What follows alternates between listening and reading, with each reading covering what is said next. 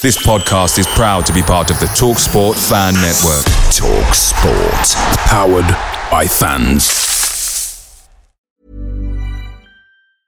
And there it is. That's as good as it gets on this stage. Nissan Townstar EV strikes again. It's an unstoppable van. Unstoppable. Look, just fantastic. You can actually see the Pro Pilot technology in action. Effortless parallel parking. It moves with all the confidence that comes with a five-year warranty. And with a bench full of all-star van experts, there's real strength in depth here. That's all-star quality. Search Nissan Townstar EV and visit your local all-star van centre to see for yourself. Terms and conditions apply. Five years or 100,000 miles, whichever comes first. ProPilot is an advanced driver assist technology. Driver's responsibility to stay alert, drive safely, and control vehicle at all times.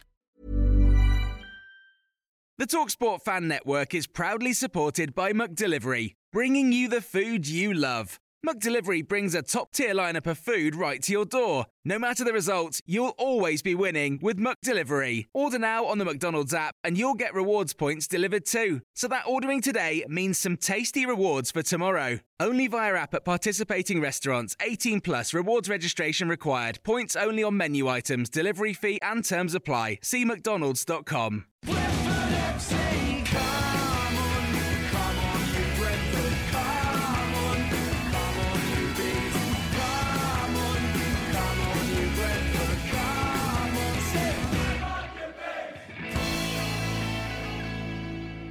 Welcome to the Beesotted Pride of West London podcast. We're feeling bright and breezy after a bit of a weekend on the south coast. Came back with three points as well. Absolutely marvellous trip down to Brighton. Nearly 3,000 bees, and we were part of that little posse that went down on the trains and the boats and the planes and all sorts down to the south coast. And um, yeah, back in the game, as they say. I'm here in the studio my name's Billy Grant, and I'm with Mr. David Lane. Hello, Mr. Lane. Good evening, William. How are you today? Not bad, and yourself? Yeah, yeah. Still, still buzzing from the Brighton, uh, Brighton win. So, pretty impressive day out for, for bees, wasn't it? Packed, packed away end, good sing song, three points, um, some good football. So uh, sets us up nicely for Norwich, don't you think? It does indeed. And uh, anything caught your eye this week, Mr. Lane? Uh, yeah, it's been uh, it's not, not been a huge amount of transfers still. Um, um, I think we're looking for this landmark striker. I know, I know, uh, I know there are some incomings, which we'll talk about briefly. But um, yeah, I mean, what, what, what's uh, the story that jumped out to me recently was uh, obviously uh, another Brentford striker of days gone by was DJ Campbell. Um, you know, he's he's a player that left just before he reached his potential um, with Brentford. He was uh, obviously always be remembered for that goal um, against Sunderland that knocked him out of the FA Cup.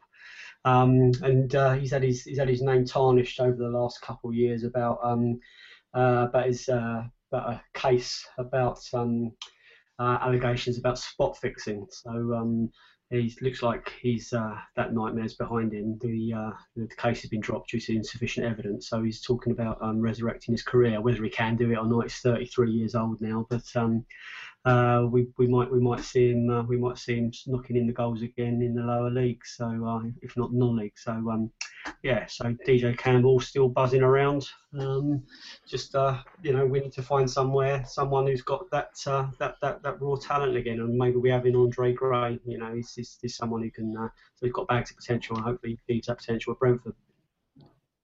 Yes, and also in the studio we've got Nick you. You right there, Nick? Yep. Hi, Bill. You all right? Not bad. You got a bit of sea breezy on Saturday as well, didn't you? Yeah, absolutely. Yeah, just to recover my voice back as well. Yeah, yeah. I'll tell you what caught my eye, Bill, this week was uh, Andy Scott going from Aldershot. Um, January, February, not a good time for him, is it? That's um, not at all, um, actually, is it? And uh, apparently the protests outside the dressing rooms before he actually got sacked, didn't on there? Well, I'm, I'm, not surprised. I mean, it'd be interested to know did the uh, did the Aldershot players play like uh, the Brentford team did at Dagenham and Redbridge, where it was the only game I've ever seen where I think the Brentford players basically you can't use the term through the game, but you know they definitely weren't playing for the manager that night. No, um, and uh, that's when you knew that Andy Scott was going to go any minute. Um, uh, and uh, it looks like we're going to get that game back again. The the spot Scott slot, where you basically have to spot Andy Scott. And uh, I, I have a feeling that we might spot him up at Leeds because their manager might go at any time soon. And uh, Andy Scott's always hanging around waiting for uh, for that next next job, really. Well, presume, pro, pro, by the time this goes out, we'll know what the result of the uh, Sheffield United Tottenham game does. But if Clough doesn't take him to uh, Wembley, perhaps uh, perhaps he can get back into his old club at Sheffield United. Or will he be the club that didn't quite take him? Didn't well? they? Oh, I didn't know that. Yeah. No, no as a as a manager, wasn't it? Yeah, it didn't quite happen, did it? But you, you got to you got to sort of uh, assume that um, Scott's career is probably his manager is probably all but over now, really, isn't it? You would have thought. I can't imagine another league club um, taking a punt on him. His uh, his stock is quite low at the moment, as it were. That's right. That's right. So listen, we're going to kick on. Because the other thing I was going to say was that uh, hasn't um, uh, Nicky Forster gone for not Nicky Forster? Who am I thinking of? Dover manager um, was with us. Nicky Sorry, Forster. name's gone blank. Yeah, it was Nicky Forster. Gone yeah, Nicky Forster. Yeah, is it? Nicky Forster's actually gone at manager of Staines Town. Instead of Marcus Gayle, yeah. That's correct, yeah. So Marcus Gayle got um, well resigned uh, from his job, and Nicky Forster got the job. So a B leaves, and another B joins in his place. So uh, we wish them both the best of luck down there. But anyway, but listen, we're going to kick on because we've got actually a pretty packed show today, and we're going to try and see if we could squeeze it all in to as uh, small time as possible. Later on, we're going to be chatting to Mark Devlin, the CEO of Brentford, and asking him exactly what he thinks of that £35 match ticket that Norwich are going to charge Brentford fans. We've also got Michael Brunskill from the Football Supporters Federation on, and he's going to tell us what moves are going down to get fairer ticketing for fans. He's going to chat to Jake Reed from Norwich on his thoughts on Norwich's ticket prices. And uh, we're also going to talk to Peter Le Moel from Norwich, Norwich fan, about his thoughts on ticketing prices and what's going down at Norwich as well. And as a special feature, we're not sure yet. We'll see if we can squeeze it in. But we've tracked down a bit of an old face, an old name from Brentford, goalkeeper Tony Parks. Hopefully, we're going to get him on the line a bit later to chat about old school Brentford, new school Brentford, and what exactly he's doing at this moment in time down at Norwich. But anyway, let's go back to the weekend. Brighton. The Brighton game, 1 0 to the Bees. Andre Gray scores a goal, dinks it over the top with a bit of a deflection. Fans were singing, went absolutely berserk. Let's listen to what they had to say in the pub and on the trains after the game. Bill, super atmosphere today. We, were, you know, nearly 3,000 Bees fans down at the first ever visit down the Amex. Um, doing the double over Brighton for me is just fantastic. You know, we've six points over what were uh, for me a playoff team last season, the season before. No, we're we are reaching new heights this season. We're actually occasionally not playing that well and still getting the results. And today was one of those. We should have won two or three. One or two chances Brighton had. I thought. Um, we defended very well. Button had a great game today. We should have been more clinical, but we won again and we're fifth. We're just going forwards, Bill. We had a lot of possession, a lot of chances, and there was a little bit of uh, reticence from the forwards to, to, to, to take the responsibility. I think we need to be that little bit more clinical now in the second half of the season. We're doing great, we're doing okay, but the next we need to go up just another gear. I thought we, they was always in control. They started well, Brighton, and I think the red card did help us today.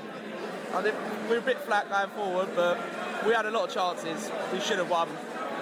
Probably about 4 1 or something in the end. They only really had one threatening chance, and Button saved it well.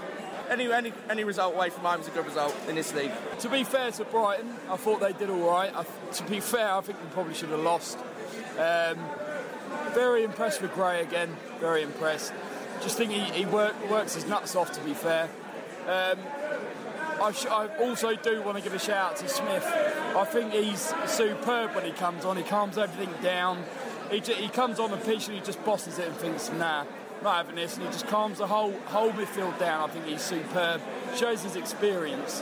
Uh, shout out to Button as well. There's a lot of people around me today giving it giving it all this about Button's distribution. There is no one in this league, goalkeeper wise, who's got better distribution than him ground it out. Uh, Lewis Dunk did his best to help us. Uh, I thought we played well. A bit of disagreement amongst the lads, but I thought that was a solid performance. What is the disagreement? Tell us what that's all about. Uh, brother thought we were a bit wobbly at the back, but I've seen a lot worse this season. I thought we thought we did okay. Uh, yeah, I thought first half was quite an even game. I thought the first goal was very important, and uh, the sending off a dunk. I think that changed a little bit of the game. Yeah, Dunk, what, what the hell was going on there? I mean, at the end of the day, that was totally unnecessary, wasn't it? Yeah, stupid, stupid decision, and uh, it cost us getting back in the game. I've got two, Bri- a Brighton and a Brentford fan sitting side by side, and, and I have to separate them. I'm not sure. Are you married? We've been married since 1969, so. And listen, what's going to happen tonight? Because obviously separate beds, is it? Yeah, no, no. Her granddad was uh, was the groundsman at uh, Griffin Park. So, so you're, you're- you're obviously happy with the result because things are going to go I'm, nicely I'm tonight. never happy with the result when we lose, but she's happy, so I'm happy. Brighton needed the points more than Brentford did, I think. But did you deserve the points today? no, Bre- Brentford were the better team by a long way. And, and, and, and in what respect will you say we're the better team? Played better football. Brighton had a few decent chances. Button made a few good saves, and he's looking like the quality keeper he is. But I thought we definitely missed the more gilt-edged chances, uh, especially Toral and Saunders at the end. Super subs coming on there. You know, it could have been two, three nil. So I don't think Brighton can have too many complaints there. And uh, I think, uh, although we're not quite at the level we was at in, you know, sort of November, December, we are definitely, if not back on top form, the bees are back. Top six, you say at the moment now. I mean, that, that that's that's saying a lot, isn't it? That's stuff dreams are made of. I mean, if you'd have offered me that at the start of the season, I'd have bitten your hand off, uh, as with most Bees fans.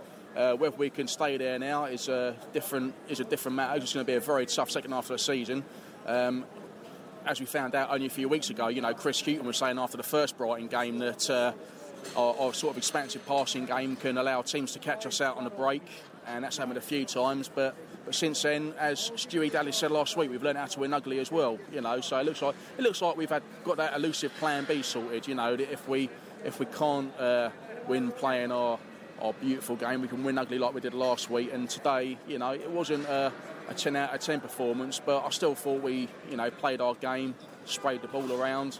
And uh, even when we're not on top-notch form, we can still dig the results out. But Wa- Warburton was saying after the game that uh, you know the headlines will be Brentford straight to victory, but uh, he went to make the point that you know it should have been more comfortable than that. We didn't scrape a win.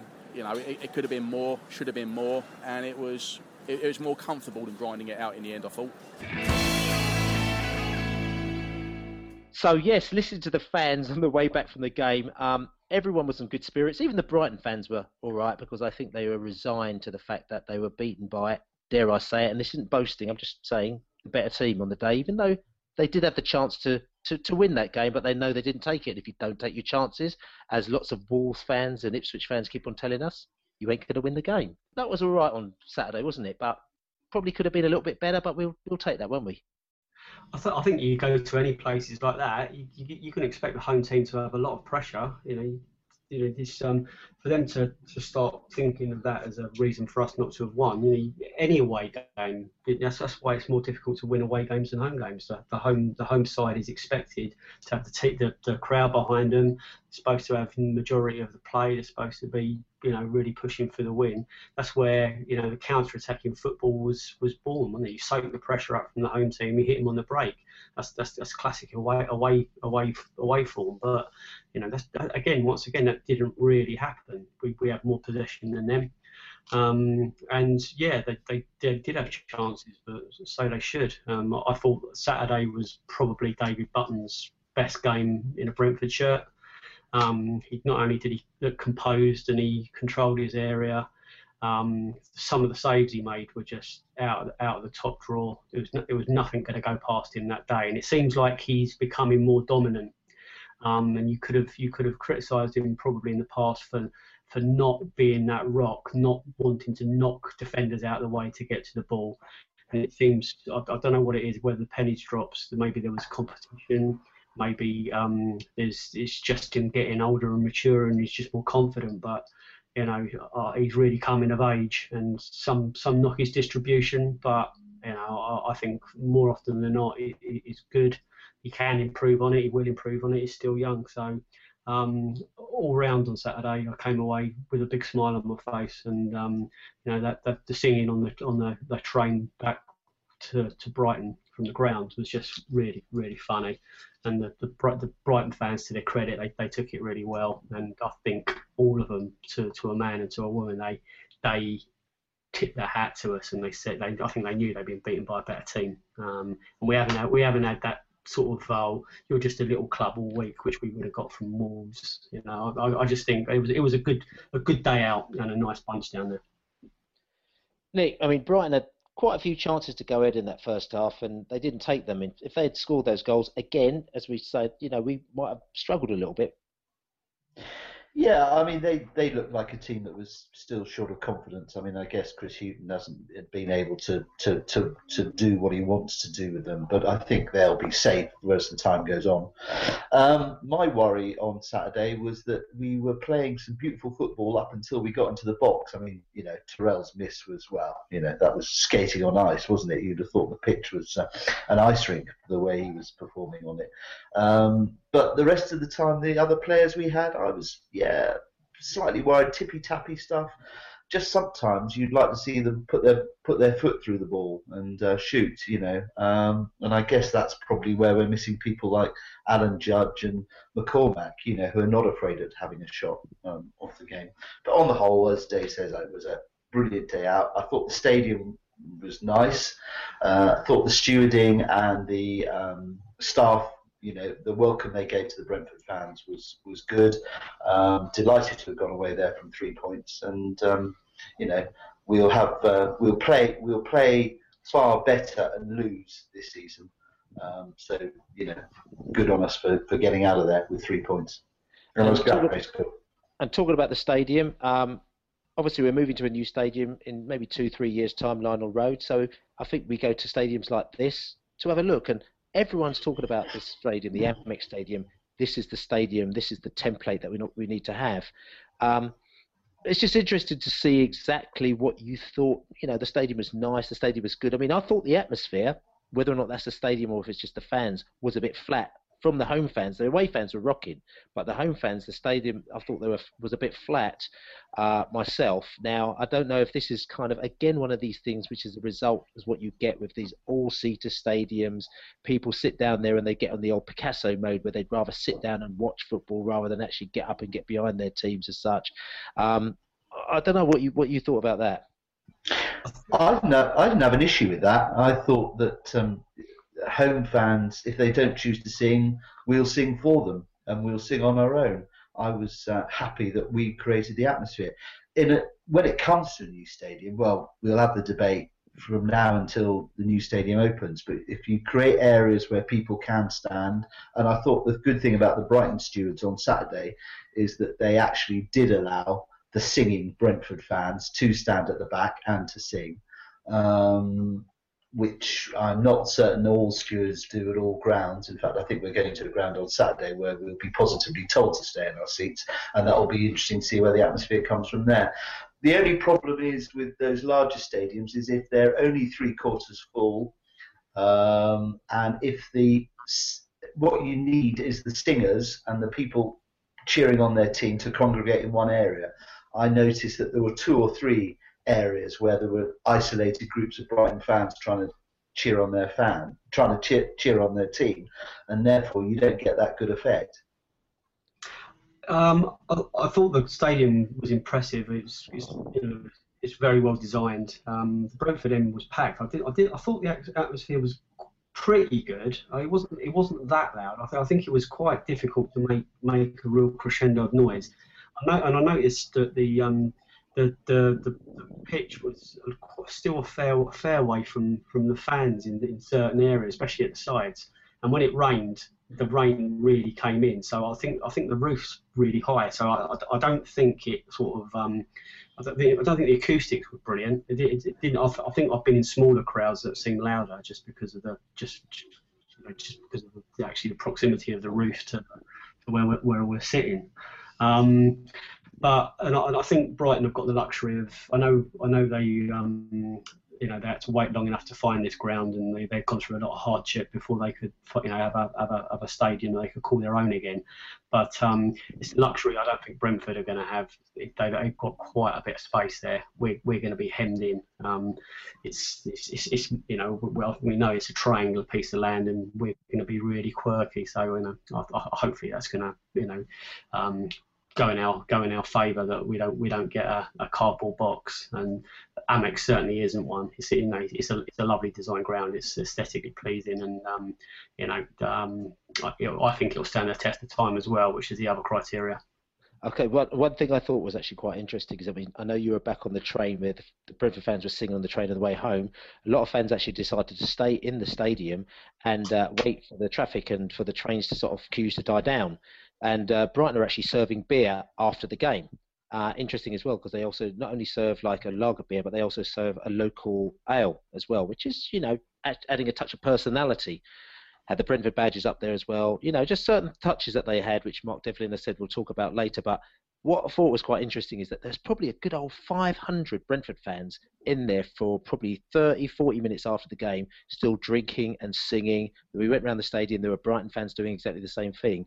Brighton must have taken an extra, I don't know, maybe one, two thousand pounds, three thousand, four, five thousand pounds after just after the game as well, making more money. And this is this whole thing about merchandising. And if certain clubs want to make money instead of making on the tickets, see if they they could actually kind of, you know, give other things to fans that they decide that they want to spend their money on.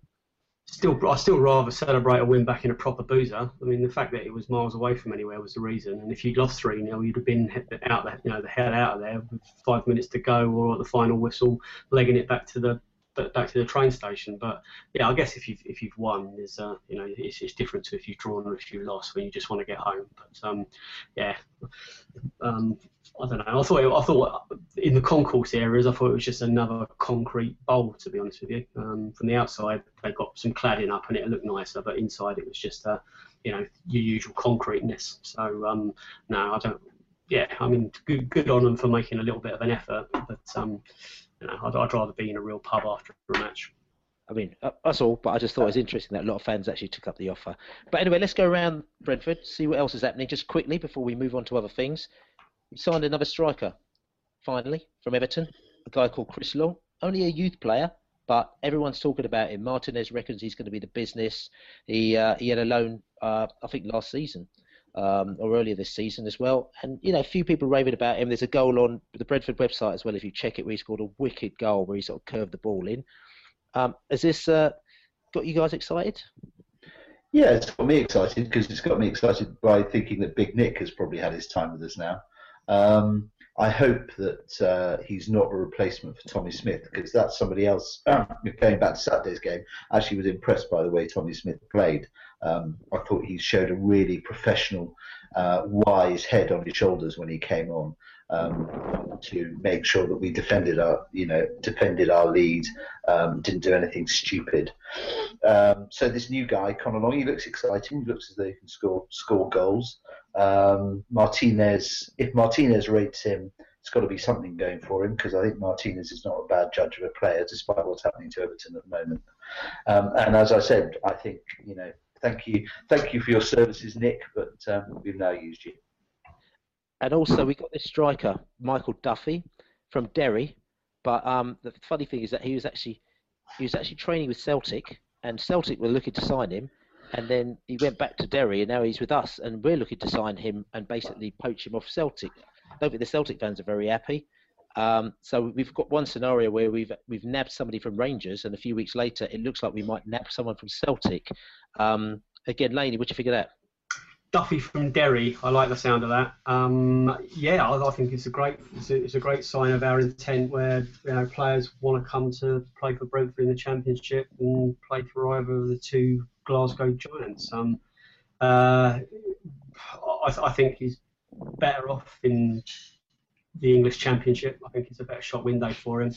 Um, I think anyone that knows anything about football now um, is aware of Warburton and um, Weir and McParland and that, that team. Um, uh, so I, I, think it's just a sign that these these stars will take Brentford seriously now. And I think you spoke about it last week or the week before, Bill, about how difficult it was for Brentford to, to secure players like that when we were in League One now we're not in League One and we're challenging the right end of the table. I, I think it, you know, people just perceive us in a completely different light, um, and you know, they're, they're, not they're not necessarily interested in our history. Some of the fans of these other big clubs, they might just be constantly looking at the history, harping on about you've won nothing, you're just a little club, you're Tin Pot Brentford.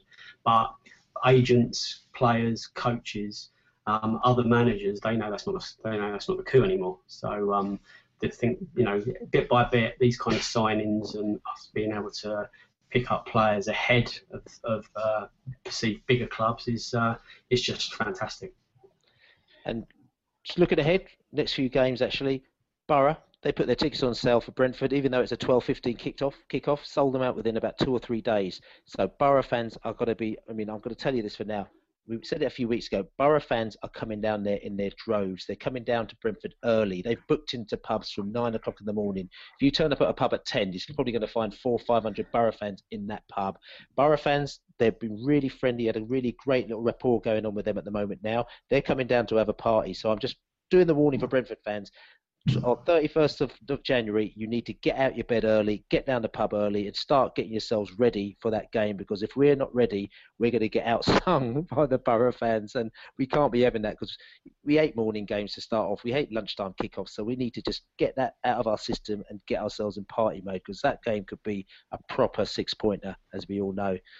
And uh, Watford have also sold out their allocation as well in a couple of weeks' time, and that's uh, in the in the middle of February, second week of February. So we've got another two games which are going to be proper lively at Griffin Park. So you know we've got we've got a few things on the boil here. Looks like we're going to be out drunk by Boro fans as well, Bill. By the looks of it. Well, you know, they've they've got about a three or four hour head start because they're going to be leaving at five or six o'clock in the morning to try and get down for nine o'clock. So, uh, um, you know, with all due respect, I, I, want to get a vibe going, but I don't think I'll be getting out of my bed at six o'clock in the morning to down a, a bottle of pride. You know what I mean? Sorry, if they're coming from Boro, they're not going to get up at six o'clock in the morning. They're going to be leaving at two o'clock. They probably would have gone to bed from the night before. yes, that's right. Be like be like some of the Brentford fans in Brighton. Oh, Boy, leave it. We're going to chat about tickets and exactly why Norwich have upset a load of Brentford fans. So this week, Brentford challenged Norwich. There's been a bit of uproar.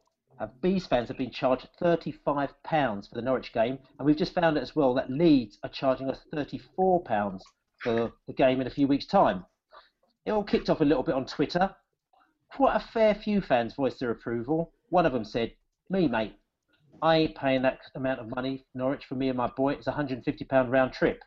Another fan said, I only bought Norwich ticket as I'd already bought a train ticket, but I won't be doing Leeds due to the price. Somebody else said, this probably was the tipping point. Not long after Christmas, bills to pay, two longer journeys away, that ticket price is a joke. So fans aren't happy. I mean, I know some football clubs say that's just the lie of the land. Some people are going to be happy, some people don't. But I think for Brentford fans, we've been used to paying 16, 18, 20, 22, 24 pounds maybe for a ticket, and this has come as a bit of a surprise for us. Um, we chatted to quite a few Brentford fans to see what they thought on what Norwich and Leeds fans were charging. Let's listen to what they had to say. I'm not going to Norwich. I'm not going to Leeds. Both are way too expensive, especially after just doing Brighton, which was almost as bad.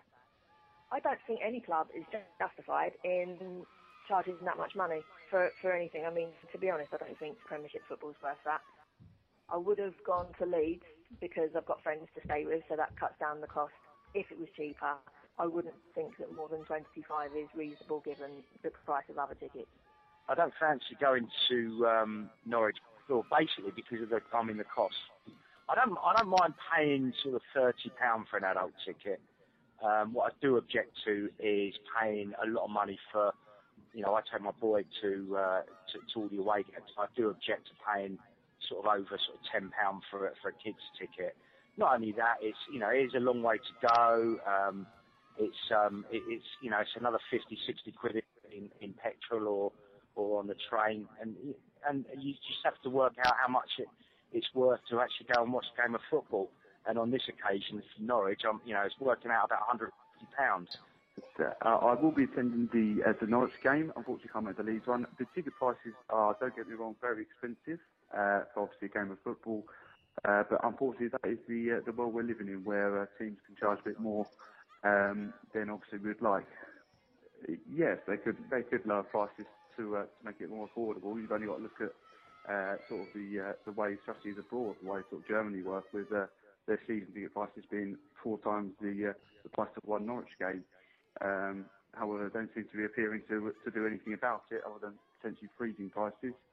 Um, but I guess clubs really look at it in the sense of if people are willing to pay it, then it, it's almost within the line of uh, the guidelines. Then, then so be it. To be honest with you, I don't think uh, I don't think they're taking into account the fans uh, too much at all. I am going to Norwich. That's mainly due to the fact that I bought my train ticket when in advance, I did regret it as soon as I saw the prices of the tickets. It's a bit cheeky as well that they don't offer any sort of concessions for 18 to 20 year olds. Um, Leeds, definitely, I won't be doing. 35 quid again It's a bit of a joke.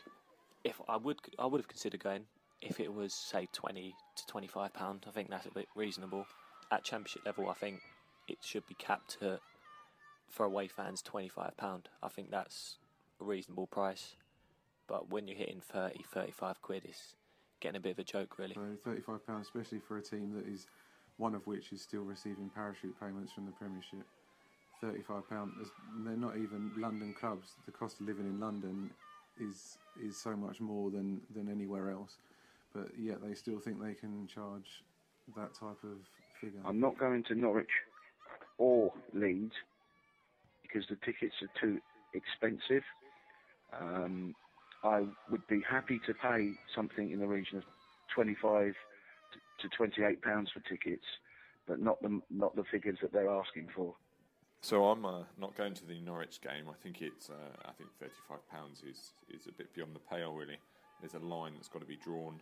Um, I mean, there's a business case in this. I think you're, you're offering lots of clubs are offering similar products. I don't think the product of that is Norwich Football Club is, is any better than than what Brentford offer or you know any particular club in the league. If you know for whatever reason, you know, Real Madrid were in this league, I could understand and the, the kind of football that they play and the, the footballers you get to watch, I could understand them charging 30, 35 pounds a ticket. But Real Madrid aren't in this league. Norwich have only scored 49 goals all season. I mean, we're just behind them on 42.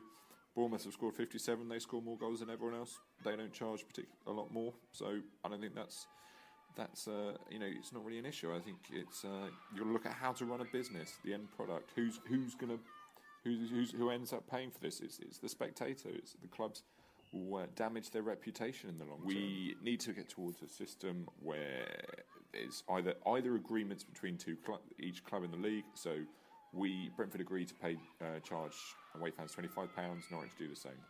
Uh, if you know if clubs won't agree on that, we'll agree to charge fans thirty pounds, and then Brentford fans will pay thirty pounds when they go there. That's one way of doing it. Or having set pay structures. So all League Two away tickets fifteen pounds, League One eighteen pounds, Championship twenty five pounds. I mean, for the Leeds and Norwich game, I, I mean, I probably would have considered going. Um, you know, uh, admittedly, I went to Brighton last week. It was thirty pounds to get in, and I paid that. There was an appeal there because it was a new ground for me. I've been to Norwich, I've been to Leeds. No, really, it would have taken a fair ticket price to draw me in. I went to Huddersfield away in December. They charged ten pound to get there. If Huddersfield charged thirty pounds. There was no way I would have gone.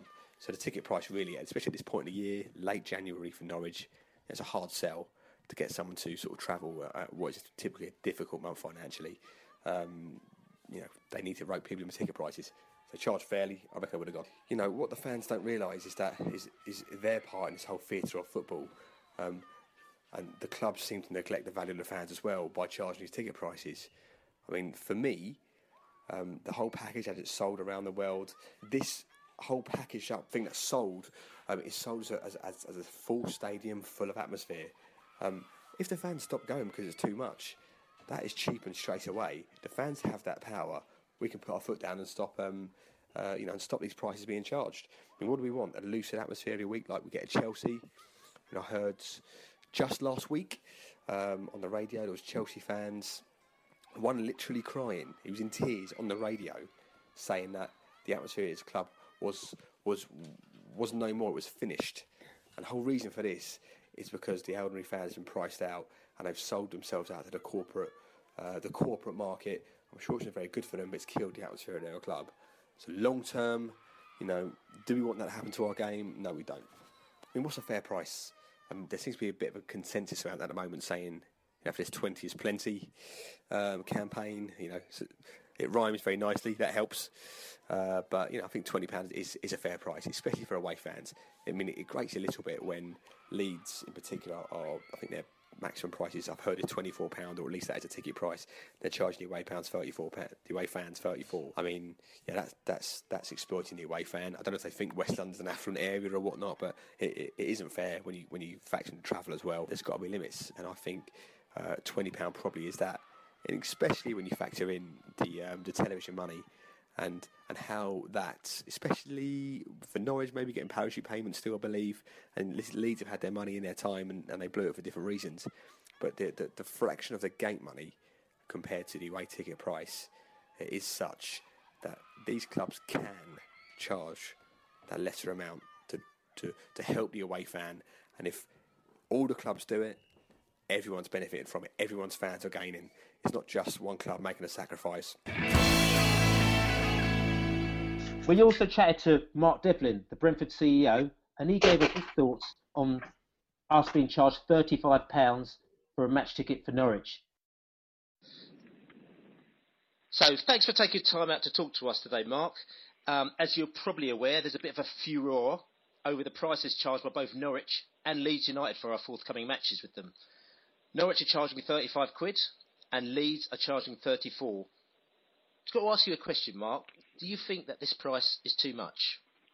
Uh, personally, I think uh, more than 30 quid for a championship football is, is too much. I think if um, pricing is a is a bit of a sensitive one across football, but if we're not careful, we'll overprice people and we'll end up playing to, to half empty stadiums. And uh, some clubs are already suffering from that. But uh, Leeds and Norwich obviously have their business models, they've got their revenue models, they've got their budgets. But um, on a personal basis, I think it's uh, it's too much money for uh, for Championship football. Does Brentford sometimes get frustrated by the fact that you know, look at our club. We've got Boro coming down. They sold out their allocation in a couple of days. You know, every single club practically has come down there and they've sold out their allocation. You know, if we wanted to, we're charging these clubs 23, 24, 25 pounds. If we wanted to, you know, we could have charged them more. I think I think it's uh, it's a fair point, Billy. I mean, it's um, the rules at the moment mean that we have to charge uh, for the equal uh, for the equal facilities offered to home fans. So uh, when we put the visitors in Brook Road, we charge them exactly the same prices as we would charge up in the Ealing Road Terrace, and the uh, the seats in Brook Road are based on the seat prices in New Road. So it's the cheaper of the of the seat prices that we have.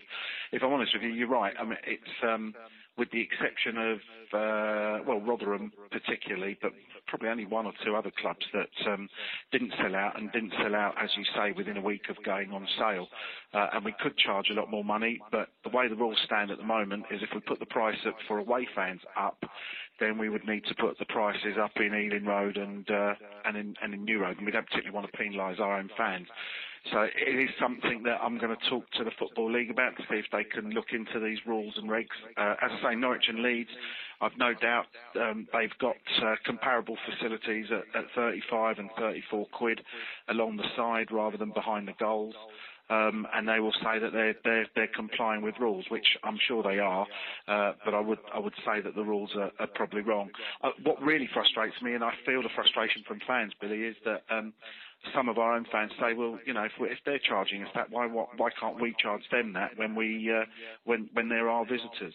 Uh, two wrongs probably don't make a right, but I've, I come back to the rules and regs. They they cover themselves and they probably comply with the Football League pricing regulations, which are there to try and protect the fleecing of away fans, which is, uh, I know it might find it uh, laughable, but um, it allows us to not suddenly charge you know, a perceived big team a lot of money um, just because they're down there. We do have to charge at the same price as uh, as as home fans. So um, that's that's the reason why we can't do that at the moment. But that's not to say we can't speak to the football league and say that there are these anomalies.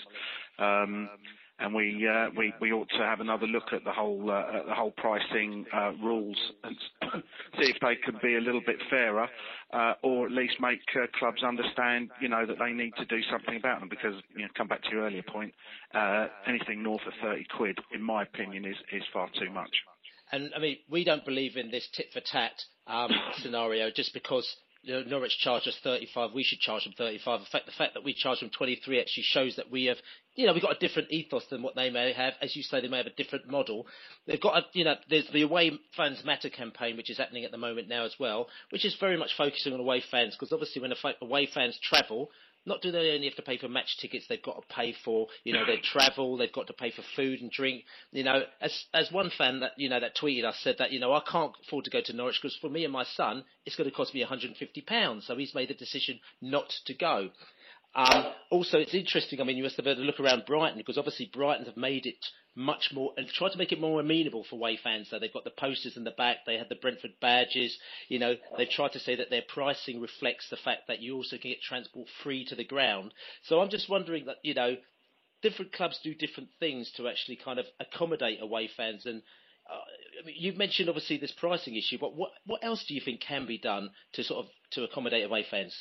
Well, I do think that um, at Brighton, I think Cardiff have tried it as well. I, my understanding down at Brighton was that people behind the um, the kiosk stand there were all wearing Brighton shirts, uh, Brighton shirts, Brentford shirts because they'd asked us about it. And I think Cardiff might have trialled this scheme, and they believe that it uh, anything that makes visiting fans feel a little bit more wanted, a little bit more. Um, uh, in Brighton's case, what they said to me was, if fans are looking at going to away games, and this one and this one are very expensive, when they see that, uh, if they come to our place, there might be a local beer on sale, uh, the colour scheme is all going to reflect the visiting team and so forth, they might be inclined to not go to certain away games and make sure they come to Brighton. And I think it's um, we, it's certainly something we're trying to uh, be a bit more welcoming even at, at, at, Griffin Park because of the nature of the stadium. We're trying just to we're not we can't go to the lengths that Brighton have, but I think we can, as football clubs, show our appreciation of visiting fans.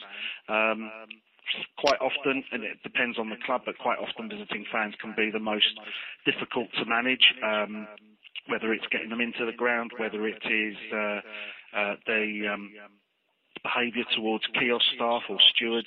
Quite often, because they're away from home, they sort of just feel it's almost like, well, we can take a few liberties. That's not all clubs and that's not all fans. But that has generally been the, the thought process in previous years. And there's this new culture amongst some clubs, and we're the same. We're trying to introduce it as well, in that if you're a bit more welcoming, uh, try and value uh, visiting fan support in the same way that you value uh, home fans, that it uh, it changes the behaviours and, and so forth. So um, there is a there is a move. Uh, again, from a personal perspective, my focus is on trying to trying to build the um, the home fan base, but that doesn't mean that we have to exclude visitors because you know we go back to Maggie Thatcher's days and we try and ban away fans. You get the atmosphere is totally different when there are no visiting fans. It just the whole experience is different. And as a football fan myself, I'd hate uh, I'd hate that you know clubs even thought about that on health and safety grounds because you know having a, a couple of thousand or whatever it is visiting fans there all together. They all tend to sing together. They create a lot of noise, and it and it's um, it's a, a good way of challenging the home support to uh, to up their game as well and take them on from a vocal point of view. Interesting little exchange we had with the Norwich fans. Some Norwich fans obviously used to playing the higher prices didn't understand what the Brentford fans were complaining about. They were saying it's supply and demand, the price is what it is, and if you don't like it, you don't have to turn up. Um, also, some say it's inevitable as teams get more successful that the prices will rise. Now, I'm going to sort of this supply and demand thing. I'm going to sort of quote two examples here. Recently, we had the situation where Brentford played Chelsea in the FA Cup. That was a massive high demand game. We had people going around the blocks queuing up in the snow for tickets that time. Brentford sat down there and made a decision. They could have sold those tickets for 30, 35 pounds starting off because there was such high demand for that. But you made a decision to charge 25 pounds. I think up to up maybe two or three quid, up to 25 pounds for a particular reason. Second example is also I, I was very lucky enough to get a ticket for the AFC Wimbledon versus Liverpool game recently. Those tickets were like gold dust. Okay, that stadium only holds about four and a half thousand. You could have sold tickets for 50 quid and they would have gone in that game. AFC Wimbledon decided to keep tickets at £16 for a particular reason.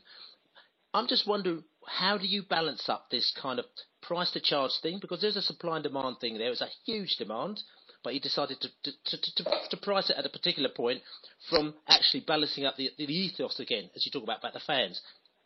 It's, it is a tough balancing act because um, for clubs that, uh, and, and, Wimbledon would have been one of those ones. As you say, I'm sure Wimbledon could have doubled the prices, uh, and that cash injection would have really helped them. Whether it was to bring in players, whether it was to put it into the infrastructure, whether it was to help them find a new home, God, God only knows what they would have done. But they, they weighed up the fact that they were on TV, they were getting some live TV money, and that came into play with us when we played Chelsea. We didn't know that we were going to get a draw and get a second TV, live TV game out of it, but we did know we were on TV. It did attract a fairly substantial fee, uh, and it allowed us to um, uh, charge a little bit extra uh, because we felt there was an opportunity to charge a little bit extra, but without without going over the top. I mean, we did have a, we did initially think that we would just keep the prices the same, but we just felt it was an opportunity to charge a little bit more.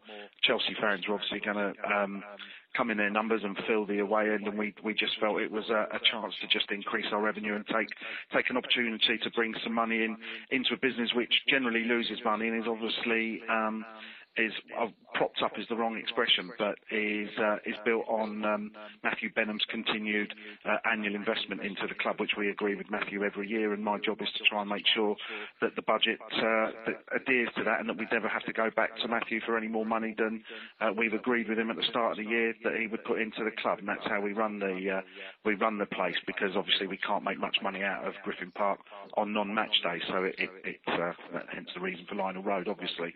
So it is a tough uh, balancing act, uh, uh, Billy, but from our perspective, not only we still got a job to go to fill Griffin Park. I mean, you know, a big challenge for us is to is to sell home tickets quicker than we currently do because um, uh, when tickets are on general sale, Middlesbrough, for instance, they sold out very quickly, and we know for a fact now that we're getting dozens of calls every day from Middlesbrough fans, and if they could, they'd be buying in home areas. But we obviously don't want to take that opportunity. We want home supporters to um, to, to, to buy tickets. We want to encourage more people to come and watch Brentford, and the challenge for us is working with the fan base to, to get them to uh, to book their tickets earlier, so that there is absolutely no chance of visiting fans being able to buy tickets in home areas areas and uh, getting the right pricing level for that as, a growing club is, a, key component. And I think we're we're not too far off it, but it's a reason why our family prices and our kids' prices are so are so good, I believe, because our prices are generally ones that clubs offer as a special offer, whereas they're generally available throughout the whole season at Griffin Park, and because that's a key area that we're looking to grow into, trying to get more kids, more families along to support uh, Brentford. Maybe they're ones that have supported some of the other teams in the local areas they either can't afford or can't get tickets, and we want to make sure that we can capture their their hearts and minds now. So we do need to get monies in. We have got budgets to adhere to, but I'm looking at trying to fill Griffin Park, and then longer term, how how is it we can uh, we can ensure that we get at least 15, 16,000 Bees fans into uh, to the new stadium because that's what we're going to need, and we're a long way from getting that on a regular basis at the moment, although we are growing. So, Mark, you explained to us that you are going to meet the Football League because you need to bring up a few of these uh, th- these issues that you've got, um, pricing issues.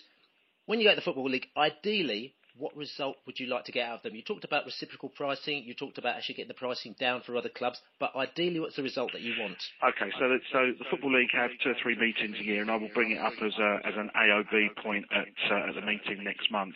And I'll also do a bit of work behind the scenes with some of the members of, of the football league uh, executive team um, before that, and get a gauge from them on the right way to go about this. For me, I'd like us to, I'd like the rules to be relaxed so that clubs can uh, can be uh, so we're not all having to adhere to uh, charging the same area, uh, charging the same sort of prices as you would for home fans there obviously has to be a rule in place that stops us from taking the mickey out of visiting fans because it will rebound on our own travelling supporters as well if we're not careful. But it's just a relaxation of the rules that mean that if you want to do, uh, if, you want to offer lower prices, if you want to um, uh, offer promotions uh, to home fans, that we have a bit more flexibility in doing that and that the rules can they're a bit rigid at the moment uh, in terms of uh, the fairness uh, of how visiting fans are priced, and I'd like to see some sort of relaxation and some sort of conversation agreement between clubs that they won't. Leeds, for instance, didn't decide until just a few days ago what category we were going to be. Now we made our minds up right at the start of the season about categories. Um, with a crystal ball, we might have made Middlesbrough a Category A game because both teams are up the top. I'm sure Middlesbrough fans would have still paid another two or three quid to come and watch their team on uh, on Saturday week. But uh, uh, but that also would have affected home fans as well. Our own fans would have had to pay more to come in. But we stuck to that decision. Norwich, funny enough, because it was a Tuesday night, we made that a decision to be a Category B game. Norwich probably on a Saturday would have been a Category A game. So just what I'm hoping for, Billy, in a, in a nutshell, is that we um, we get a degree of flexibility uh, to be fairer to visiting fans, and that we can um, promote our promote tickets and prices in a in a different way than the, the rigid rules currently allow us to. And just quickly, categorisation, because um, a lot of fans don't know, but what is the pricing levels and categorisation for Brentford? Is it between 23 and 25 quid or something like that? What for for home fans? Uh, yeah, well, for well for away fans. For away fans, yes. So the, the away fans will pay um, exactly. Uh, for instance, category A games, um, visiting fans will pay uh, £26 in advance to sit, because that's the same as the new road price, and they'll pay £25 to stand. And uh, for a Category B game, they will pay £24 to sit and £23 to stand, and that price is increased uh, at the same time as it's increased to home fans in advance of of match day.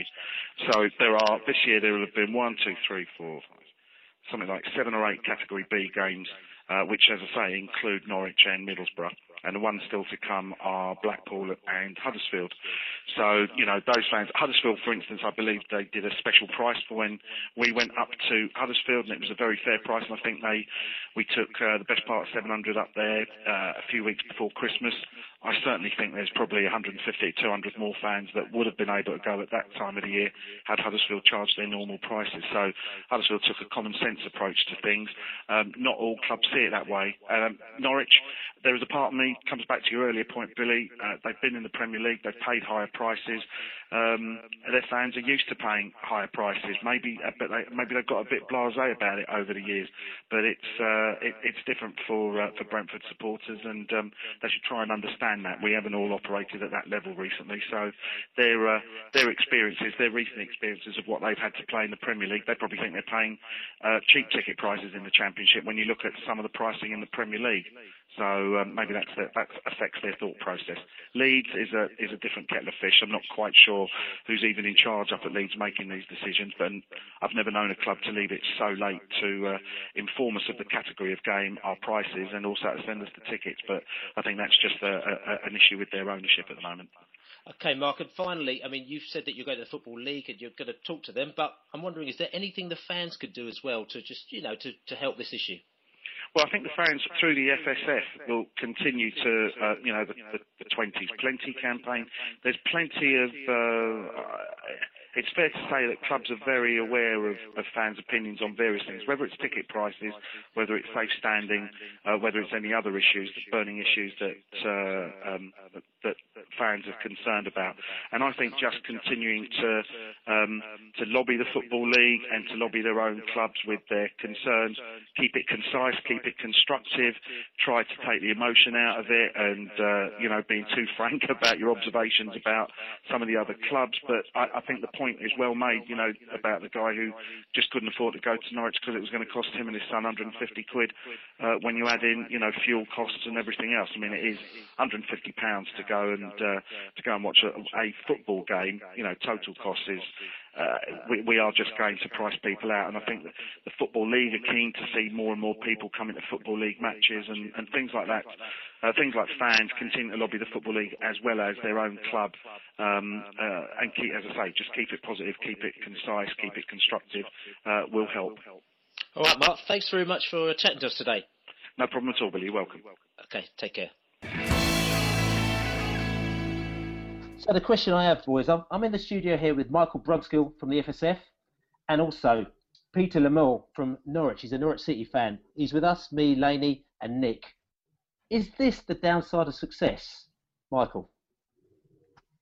Well, obviously, as you go through the leagues, you do tend to see higher prices, um, and I think it can particularly be a shock maybe as you go from League One to the Championship, where there are some clubs like Leeds United, obviously a very good example, and Norwich City, who do charge what would be perceived as Premier League prices still. Um, so I suppose that can be a, a shock. Um, these clubs often perceive themselves as Premier League clubs too, you know, and all but name. Um, and and you do at Leeds get. I mean, the other week I was talking to a Wigan fan and he was arranging a boycott because the tickets he was going to buy, I think, was something like 36, 39 pound. You know, so it's very expensive. Okay, listen, I've we've just been going through a load of prices. You know, Premier, I mean, Championship prices that you know Brentford fans have paid for this season. Okay, Norwich, thirty-five pounds as we know. We we charge. Brentford charged them twenty-three pounds. They're charging us thirty-five pounds. Leeds United, thirty-four pounds. Charlton in a few weeks' time, twenty-four pounds, and kids a fiver. Rotherham, twenty-three pounds. Boro, thirty-one pounds. Wolves, twenty-seven pounds. Wigan, fifteen pounds, and that was quite interesting because fifteen pounds they they charged us, and Brentford, even though it's quite away and quite expensive on the train, we took fifteen hundred fans up to Wigan. Bolton twenty three pounds, we took about six or seven hundred up there. Watford twenty six pounds, um, Forest twenty two pounds. So I mean, we see the price differences there, but the ones that obviously stick out are things like Boro 31. We didn't talk about Brighton last week, which is 30 what 30 pounds as well. But then Brighton turned around and said, well, for thirty pounds, you also get your free train travel thrown in, which I think is, you know, sort of that's quite nice. But to be fair, they are out, you know, they're out, they're out, they're out town, Brighton, whereas seems like Norwich aren't. So you know, oh, do we have to pay extra for the fact that they've actually put their stadium out of town? Boro 31, Leeds 34, Norwich 35, Ipswich 39. We've heard could be 39, 38, 37, 36. I mean, this this isn't right. You you heard Mark Devlin say that he thought any price over thirty pounds in the championship was too much. Don't you think so, Laney?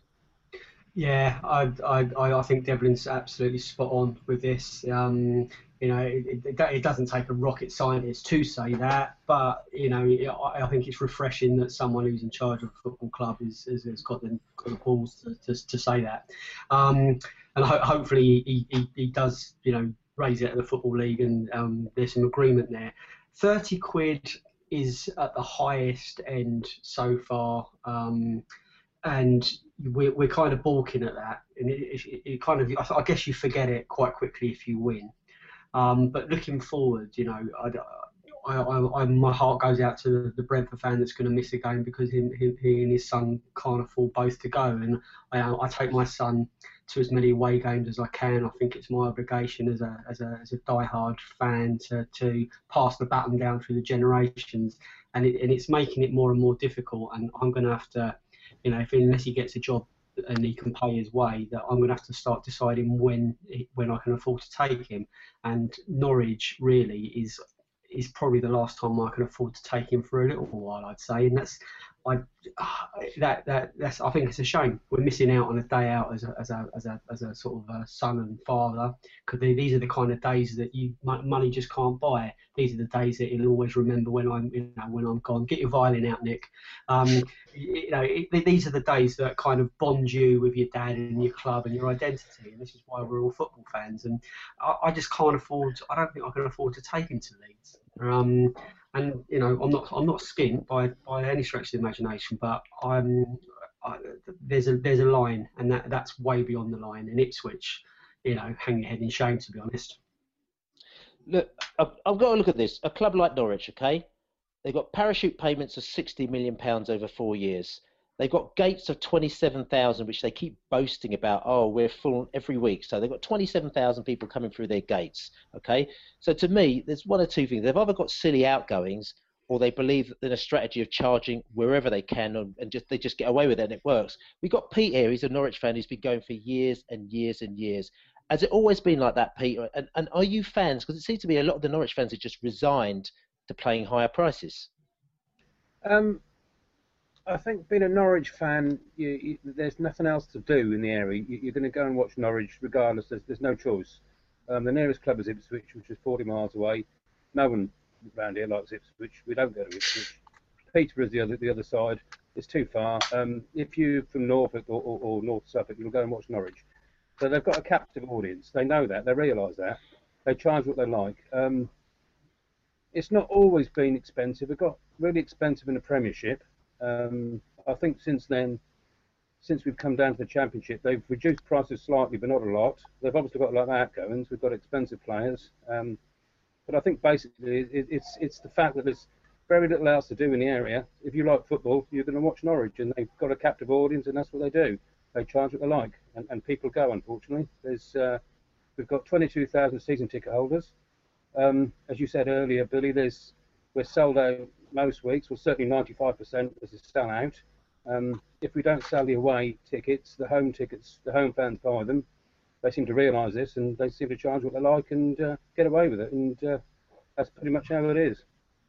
So, but I've got to ask. I mean, I've, I've, I've outlined the fact that the parachute payments, your gates, and with all due respect, you know, you, you guys, you're not even in the playoff place at the moment. It might change in the next few weeks, but Yeah. you know, you're, you're there or thereabouts. So you're not doing any better than your Bournemouths or your Brentfords or these other teams. So what makes you so special that you could charge more money? Um, I- I, think, I mean, if you look at the stadium, the stadium is a great stadium. It's a great place to go and watch football. Um, it's the ground is not far from the city centre. It's a great away day, and I think that all plays on the fact that they charge what they like. Um, I think personally it's a complete rip-off. But the prices are, are certainly probably ten pounds too high. As, as you say, Bo- um, Brentford this Saturday is, is thirty-five pounds. It's the same for home fans. I, I'm a, a thing called a priority member, where we pay twenty-five pound a year, become a priority member. We get two pound off the ticket, so one pound thirty-three instead of thirty-five. Um, it's far too high. They- They've categorised it. They've classed Brentford as a as a Category A game, which, with all due respect to Brentford, um, I know you're doing very well, but Category A for Brentford does seem an awful lot. Um, early part of the season, we played Leeds United, and uh, it was a Tuesday evening game, and it was forty pounds. Um, so they do. They they completely utterly rip us off. I reckon they should charge you 50 quid for watching us. We're that good. I mean, to be fair, Brentford are doing really well. I, I went to Brentford early in the season, and you know, we, although we won three 0 you, you played cracking that night, and you've done really well since. So keep an eye on your results, and you're doing really well. Um, but I still think thirty-five pound for Brentford is, is, is extortionate, the same as you do. because I think the other important thing is that uh, Norwich have got um, it's it's a long way. It's quite an expensive train journey, even from London. Over the next two months, I think Brentford are the last London team that will be able to get to, to Norwich without having to catch a bus. Um, for the Ipswich game, it would be particularly ridiculous because there's no direct rail service from, from London to Ipswich when we play them. So not only are we faced with paying extortionate rail prices, extortionate ticket prices, but we'll also be travelling half the way to Ipswich by bus. I was lucky for the Norwich game. I, you know, the, the, the minute we got knocked out the cup that evening to drown my sorrows, I went on the National Rail site and found that actually you could get a five pound ticket off to, to Norwich for Saturday's game. So so put that one up and, and put it round on the circles, and lots of Brentford fans came in. But I feel sorry for the Norwich supporters because I know there are a lot of London Canary fans who travel up on a fortnightly basis. It's going to take them forever to get up to see their home team playing, and they're paying them thirty-two pounds. Was it that Pete was saying? Thirty-five. Right, so football is just becoming ridiculous. Yeah. Yeah.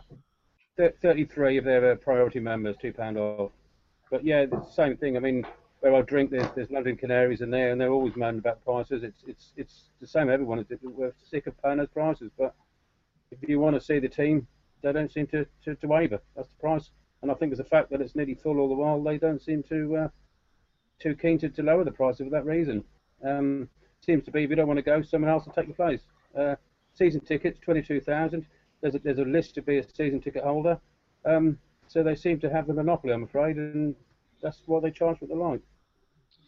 Um, Peter, now you talked about um, the pricing issues and how much you paid at different places. Michael, reciprocal pricing. This is one of the campaigns that the FSF has been talking about quite a lot, and they're making a bit of headway on this as well, aren't you? Yeah, that's right. The FSF, um, the Football Supporters Federation, we've for quite a while now argued for what's called, we call it 20s plenty for away tickets. And the central idea is that um, as a, I'm a Sunderland fan, um, if I go to Newcastle, I'll get a 20 quid ticket. In return, any Newcastle fans coming to Sunderland, they will get a 20 quid ticket. And it's to reward the loyalty of the away supporter, to acknowledge the, the input that they have into the game, both from a, the atmosphere point of view, Um, but also, I mean, in a Premier League context, also what they do for the TV cameras, and obviously clubs um, derive vast amounts of revenue from TV, so away fans are important for that. And this the campaign, the FSF has 20s plenty, has actually had some successes. We there's a number of clubs now um, taking it on board and they've done a lot of reciprocal deals. And we totted up that during 2013-14 season, um, we saved that idea, 20's plenty, saved fans £342,000. Um, it was it was around about um, I think it was thirty odd thousand fans benefited from it. So it has had some success in the Premier League context. Now I think the challenge is um, is getting beyond getting it beyond that, you know, and getting it into the football league as well, and making sure that those clubs take it up. Now there's no reason football clubs in the football league can't. I know Barnsley and Derby have done a reciprocal deal but obviously, what we hear from a lot of football league clubs is them saying, and it's a fair point, that they don't have the, the media rights, the media revenue that the Premier League can, the Premier League clubs get, so that they struggle. Maybe they would say they struggle to subsidise the, the tickets in the same way. However, I mean, I, I know um, Billy's involved with the FSF and really about it. We want to really kick on and find ways in the football league to to encourage clubs to do more reciprocal deals or maybe put ceilings on deals. It's interesting to hear that your CEO is talking about a 30 quid max. Even in itself, that he's willing to talk about that and broach that subject, that's progress, you know. Maybe that's a start, maybe that's a negotiation point. Maybe he says 30 quid, maybe we say 20 quid, maybe we'll meet in the middle, and maybe 25 quid is a is a price that people can live with. Um, but there's also other ways as well. I'm, I'm particularly interested in football league clubs do these things called local promos, don't they? Where four times per season is as a clubs will sell cheap tickets to their home fans. Now, if you've got a season ticket, you might not even notice, but they do do it. And um, quite often we hear from people complaining who go to away games because they miss out on the local promos. They're an away fan going travelling away from home, and the football league club that they're going to hasn't is actually charging them more than home fans, considerably more, which is unfair. So, as a starting point, at the very least, we think football league clubs can and should afford to pass on these local promotion deals to away fans. That would instantly um, save tens of thousands of away fans hundreds of thousands of pounds. But obviously, in the long run, we'd also like to see football league clubs doing more reciprocal deals like we have seen in the Premier League. And I mean, that's probably pointing towards something like the scheme that we do once a year, which is the pay as you can scheme, where we last year it was pay a pound, or two or three years ago, you pay a pound to get into Brentford, or more if you wanted to. Only the home fans could do it, but the away fans were charged full price. So I think last season it was Stevenage, this year it was Rotherham. Stevenage probably brought down about 300 fans last year. Rotherham brought down 450 fans. Yeah. Maybe there's an argument that if they were going to get charged, you know, whatever they wanted to, Rotherham might have brought down nine or 900 or 1,000 fans this, this year. And and just one more point on that. I think that it's almost like a a mindset that clubs have got, you know, that oh, we need to cater for home fans, yeah, but away fans don't matter, you know, they're not ours, you know. That's the away club's problem. But actually, if you think about it, the most loyal away fans go to away games time and time again. And there's certain clubs that I've been to that I've, I've deliberately went back to again and again because I had a great away day there, you know, and there's other ones that I, I haven't been to so much, you know. I can't make every away game, so I have to I have to be a bit picky in that sense. So I think home clubs can also think of away fans as fans who come back time and again. It might only be once a season, but over the years that builds up, you know. And I think if, as a home fan, I think it would be good if home fans said to their clubs, look, maybe you should do these deals for away fans as well. And if you do it for that club's away fans, can you not talk to that club and get them to do it for us in return? I, think I think what we're witnessing as well is just this kind of clash of um, clash of cultures and clash of uh, CEOs and um, MDs and what their brief is. For some clubs, it's about growing their fan base for others is about completely maxing out the, the, the biggest revenue that you possibly can out of that fan base, and that's ramping up prices of everything until people squeak, and then at that point you reassess. Um, you know, at Brentford, I guess we're in a different growth model to to, to Norwich, um, but I, I, it can never it can never be right where you just charge the most you can until people can't afford it anymore, and at that point you then reevaluate. Um, you know, you, you just got to go back to how you know to what these clubs are all about, and it's, it is about the community. You know, if they've got a community scheme, which all clubs have, there's a commitment to growth and um, uh, and, and, and, and, and, and this kind of harmony and, and this kind of like cooperative between the, the, the place where the club is and the town where the club is and and, and its heritage and it, you're pricing great swathes of people out of it. Yeah, the stadiums might be full, but there's it, it, it, it sticks in your throat. It's, it's, it's, a really unethical way of, uh, of, of, of, going forward. it's not about getting the most you can per ticket. It's, it's about charging what's right and, and, and creating some sort of sense of unity, not like, you know, you, you kind of begrudge it. You, you, shouldn't, you shouldn't feel that way. It's interesting you say that, Dave, because uh, I mean, as as, as uh, Michael says, yes, I'm involved in the SFSF, and I actually went into a meeting with uh, Mr. Scudamore at the Premier League at the beginning of the year. And and one thing that he did do, you know, it was a, it was a good two-way conversation there. But one thing he did point out, he said, look, you keep on saying that you want prices lowered, but you know, why should we do this? Because our stadiums are 99% full in the Premier League, that is. So he said that in one breath, but in the other breath, he said, but we're not particularly happy with the crowds that we've got. You know, he didn't mean to say that as words, but he's saying the quality wasn't as good as he liked because the atmosphere was a bit staid. So what they're doing is that they're getting people to pay 50, 60, 70 pounds, all these high prices, and you've got a vibe that kind of wasn't there because you're excluding large parts of society. So in a way, he was sort of pointing towards saying, look, how could you think we can actually pull in these other parts of society that we that we kind of excluded from football, how can we get them involved in football again? So it's almost like they're wanting their cake and eat it too. And like I said, talking to Mr. Mark Devlin earlier, he seemed to understand the balance between actually getting the money in and also still keeping that, that equilibrium within, you know, the community, within the, the, the fan base, bringing the right types of crowds into it and building it in the right way. That's, yeah, because, that's because the people running our games aren't visionaries they, they are just commercial, money driven monsters that could not see this is going to happen. You know, it, it doesn't take it doesn't take a genius to work out that if you put price if prices in the Premiership are seventy quid, sixty quid per ticket, people, working class men and women can't afford it. So all you're going to get is the prawn sandwich brigade. And then if you don't want the prawn sandwich brigade because they don't sing, you shouldn't have raised the prices in the first place. So the people to blame are the people or the people in charge, and they won't ever admit that though. That's the problem. I think there's somebody else who you can have a go at as well, which is the TV companies. I mean, I know that the Football League television deal is about to be renegotiated, but it strikes me anybody who watched the Preston, I can't remember who they were playing, game last week on a Friday night, there was nobody in that Orient. stadium. Orient, yeah, that's right. So Friday night, expecting Orient fans to travel up from London, there was nobody in that stadium at all. The, the atmosphere was dull and flat. I only watched 10 minutes of the game myself, but you thought the TV company must have been wanting to pipe in like they do at Wigan, a drummer to create some atmosphere. Um, if if the TV companies were to turn around to the to the clubs and say, look, we're worried about the size of the about the atmosphere that's being created. We can't hear any singing taking place. Your product doesn't look very good. You look at the clips on the Football League show on a Saturday night.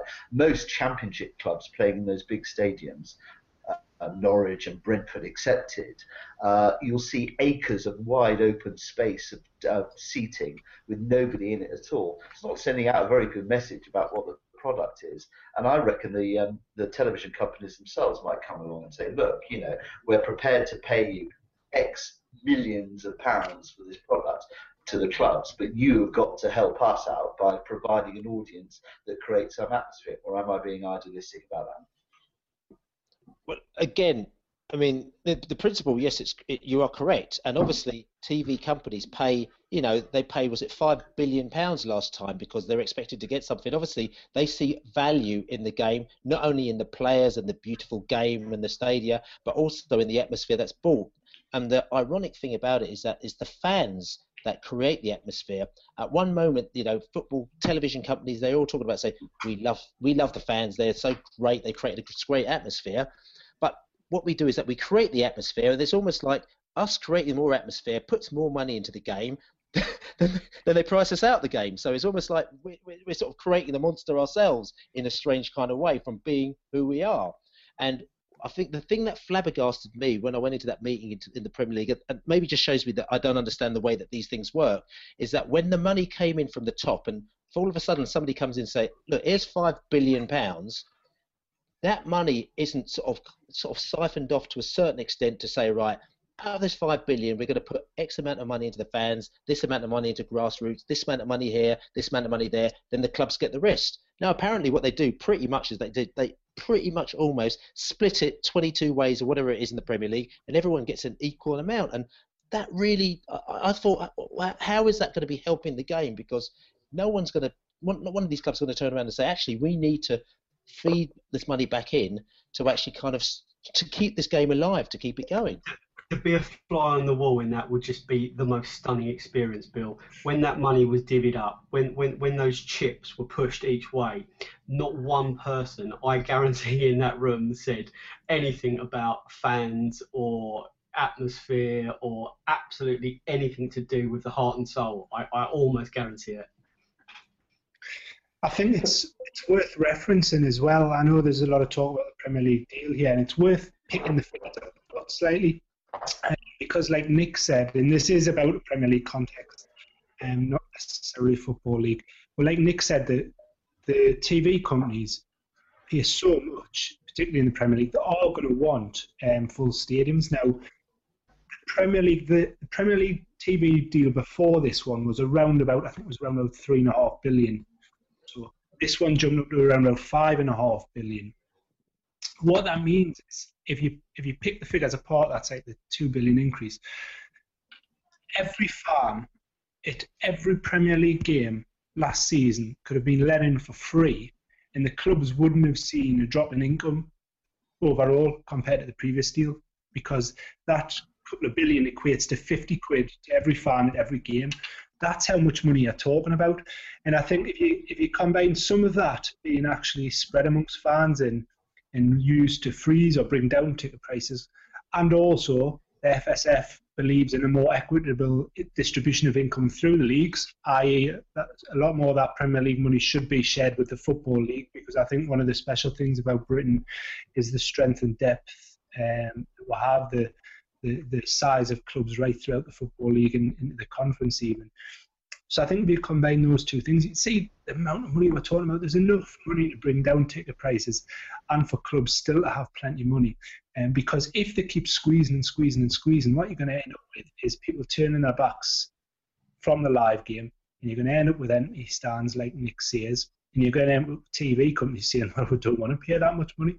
So I actually think for freezing tickets or bringing down ticket prices, it actually doesn't necessarily lead to an income loss for the clubs, it's actually long term protection of their product, for want of a better word, you know, for the live their TV deals that they get, because um, if they don't, and if you raise a generation of fans who think, you know what, I can't afford to go to the game, what I'm going to do is I'm going to go and sit in the pub and I'm going to have two or three pints with my mates and watch the game there because it costs us half the price of what it does to do a game, to go to a game. To sit in the pub, a couple of pints costs costs you a tenner should I do that? Yeah. And you grow up doing that. You never get into the habit. You know, match going is a habit and it needs to be habit forming when you're young. I don't think it's suddenly people when they get to 25 and they've got a bit of disposable income. I don't think many people suddenly think, oh, I'm going to become a football fan. I think it's ingrained in you as well, you know.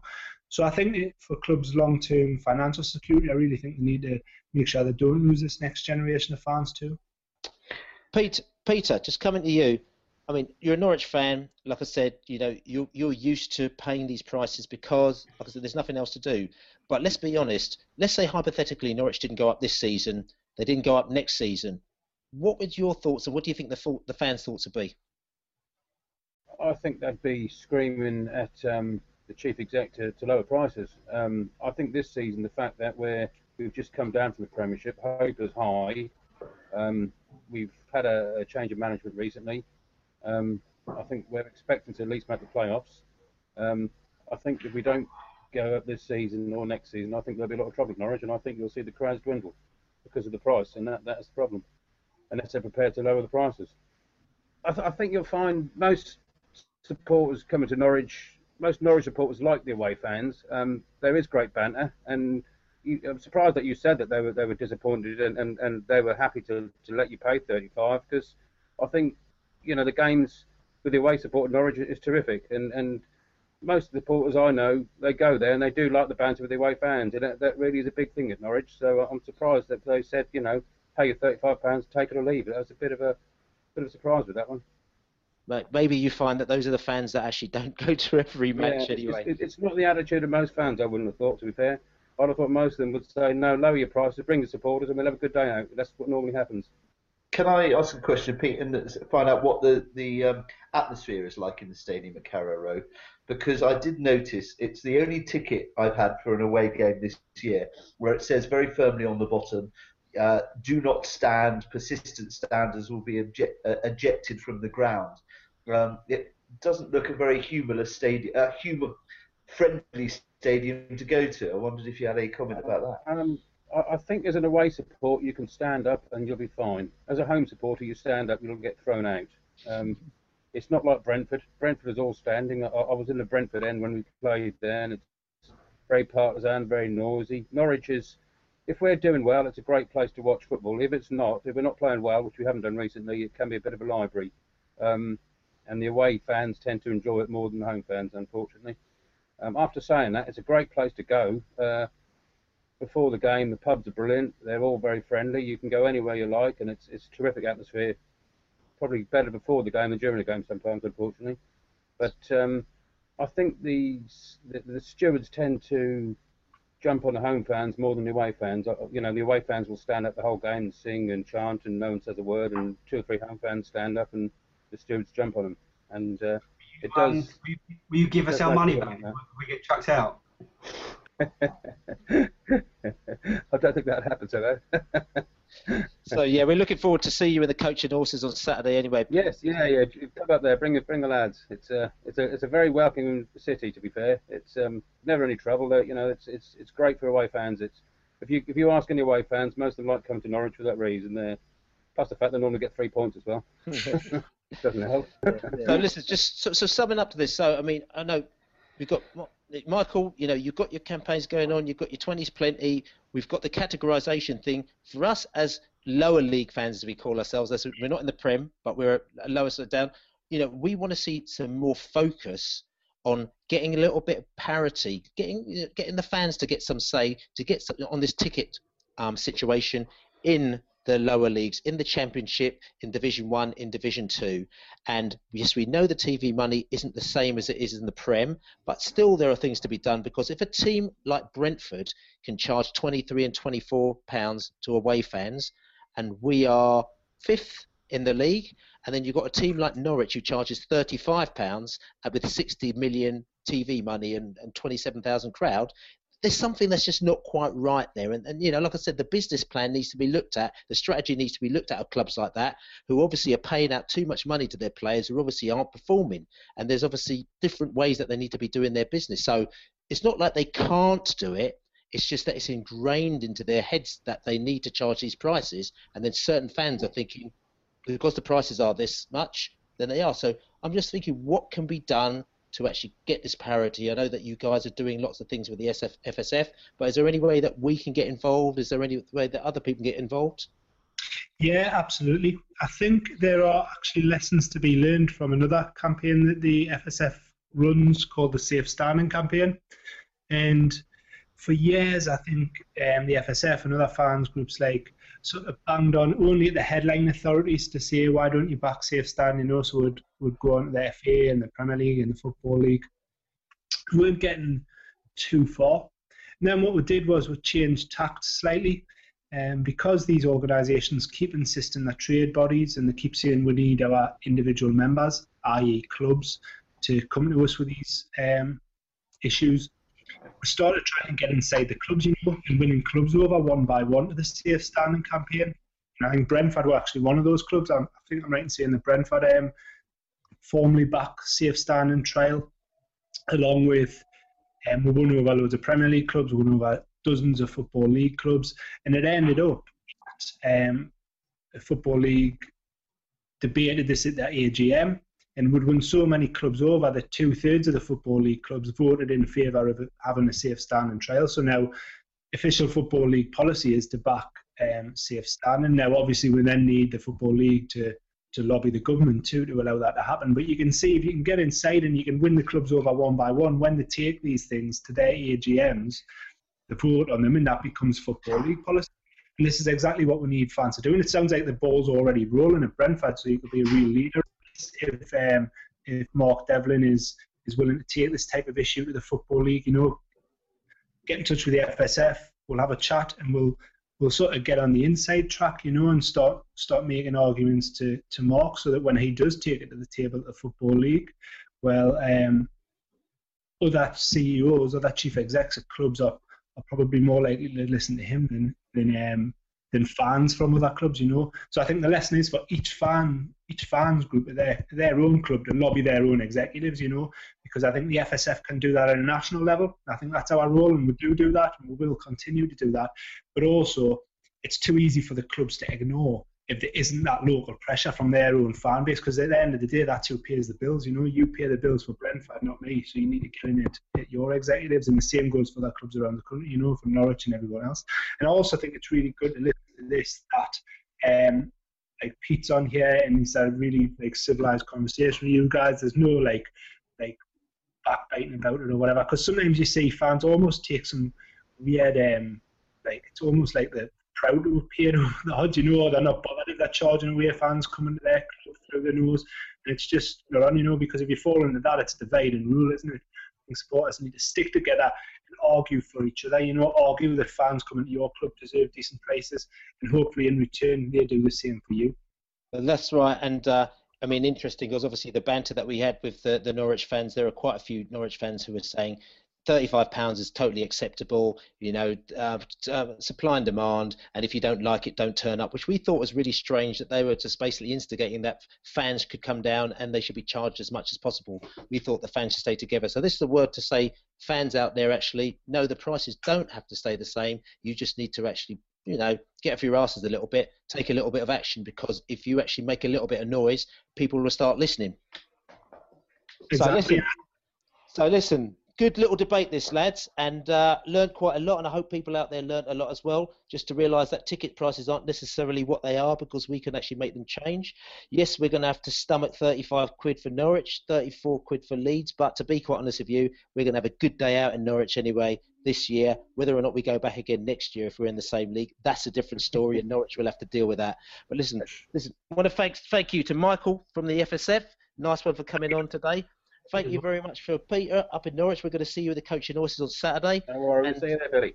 That's right, man. And uh, talk to you later, lads. So Saturday's coming up. Game time. We're going to go up to Norfolk and we're going to speak to the man Jack Reeve because he's going to he knows everything that's going down in the Norwich camp. How you doing, Jack? Yeah, I'm very good, thanks, mate. Thanks for having me on. That's no problem at all, man. Listen, let's go for a quick fire five Norfolk five, okay? First of all, I want to find out, Jack, where can we find you, mate?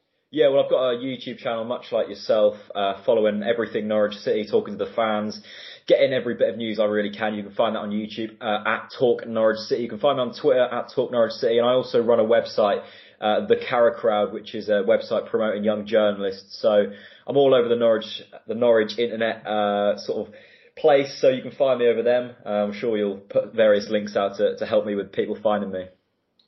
Jack, this is what the Brentford boys want to know, the boys and girls out there.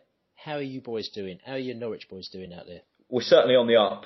Definitely on the up. I mean, the season started really well under Neil Adams. Um, it was a appointment that not many people wanted. He's a bit of a club legend, and we've seen club legends go into the managerial job before and sort of ruin their legendary status. Neil Adams hasn't ruined it, but it certainly didn't help him. He struggled with experience. But we started the season well, then really dropped off. We dropped a lot of points against fairly beatable teams at home. But now we've got this man, Alex Neiling from Hamilton, done an absolutely fantastic job over there. Bit of an unknown, but he seemed seems to be doing really well so far. Two wins in two, and yeah, we're definitely on the up. Bit of a hard man, that Alex Neil, isn't he? Yeah, he is. Yeah, um, he's certainly put a mark on the team already. Mike Phelan's gone after just two months.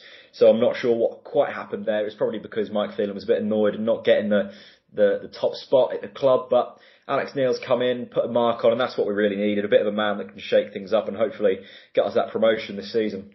You were in the Prem last season. You're in the Championship this season. You're obviously looking to go up. You've got some decent players out there. You think, who are your top boys? Yeah, definitely. I mean, we've kept most of the most of our players. Alex Tettey is an absolute machine in, in the middle of the park. He might be missing this weekend though through injury. Uh, he missed last weekend. We've got some great strikers as well. I mean, Cameron Jerome this season has been absolutely fantastic. 13 goals for him so far. Gary Hooper as well. Uh, everyone knows about him. He's a known goal scorer. John Ruddy also in the net. He was sniffing around the England call up a few years back. Dropped off a bit, but still an absolute force in the goal. You've got the mighty mighty bees coming down this weekend. Yeah. Anything you boys are worried about? Um, well, we came down to your place, what was it, a few months ago and, and beat you 3 0. It was a bit of a lucky win. Um, you, you, guys had a good spell of possession and looked good going forwards.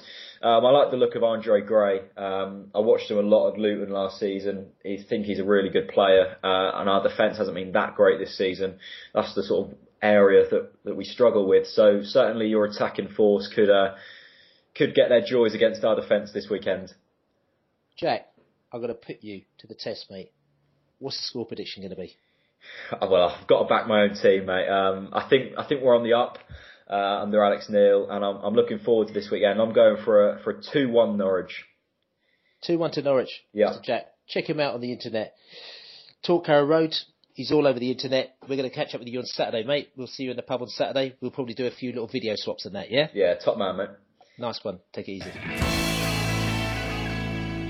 So, the weekend is approaching. Saturday, Norwich, we're on the train. Leaving from Stratford, don't forget everybody. It's not Liverpool Street, Stratford. We're leaving on the trains to Norwich. Uh, and it's going to be a good day out. Apparently, forget about the ticket prices, but other than that, wicked place. Loads of places to go beforehand. Pub by the river, um, pub crawl all the way to the ground locals are really friendly, very away friendly. Three point. Listen, if we listen, this is an important game for us because we need to get another three points in the bag because that will lodge us properly in place. Especially as not all the teams are playing in our division on Saturday. Isn't that right? Yeah. Um, the thing that worries me about Norwich is you look at their forward line. Um, they've got um, they can play anybody from Jerome, Grabban, Hooper, Kyle Lafferty, all of whom score goals. Um, I think Button and our defence are really going to have to be on the ball on uh, on on Saturday, um, and I I worry that uh, this we might get found out again. I thought Norwich were quite good when they came down to our place, um, and uh, Delia's pies are obviously doing them a bit of good. Um, I'm this is one of those games I'm not so confident about. I, I, I agree with you. Um, I, I, think Saturday's one of our sternest tests again. I, I, think we saw what they were capable of uh, at Griffin Park, and that's, that's that wasn't that's, that's not something that they're not capable of repeating. Um, the, on the plus side, um, we've got we'll go to another stadium which will be impressive, and the players will walk out and they won't be fazed by it. We've gone to all these all these nice stadiums this year, and we've performed well. Forest, Cardiff, Brighton, um, we've won at. Um, they, the, the players don't go out and they're not fazed by the surroundings anymore. Um, I'm not sure the play the, the fans are quite acclimatised. I think we're all, I think we're kind of more in awe of it than than they are still.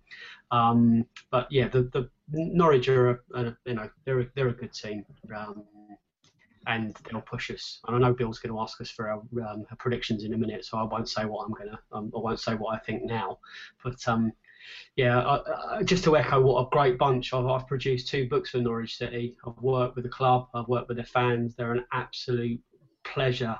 Um, the fans are they're a real lovely bunch of people, and um, I'm looking forward to seeing some old friends again on Saturday.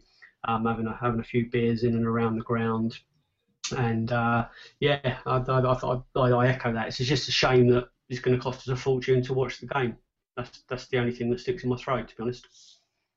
You're right about and the strikers.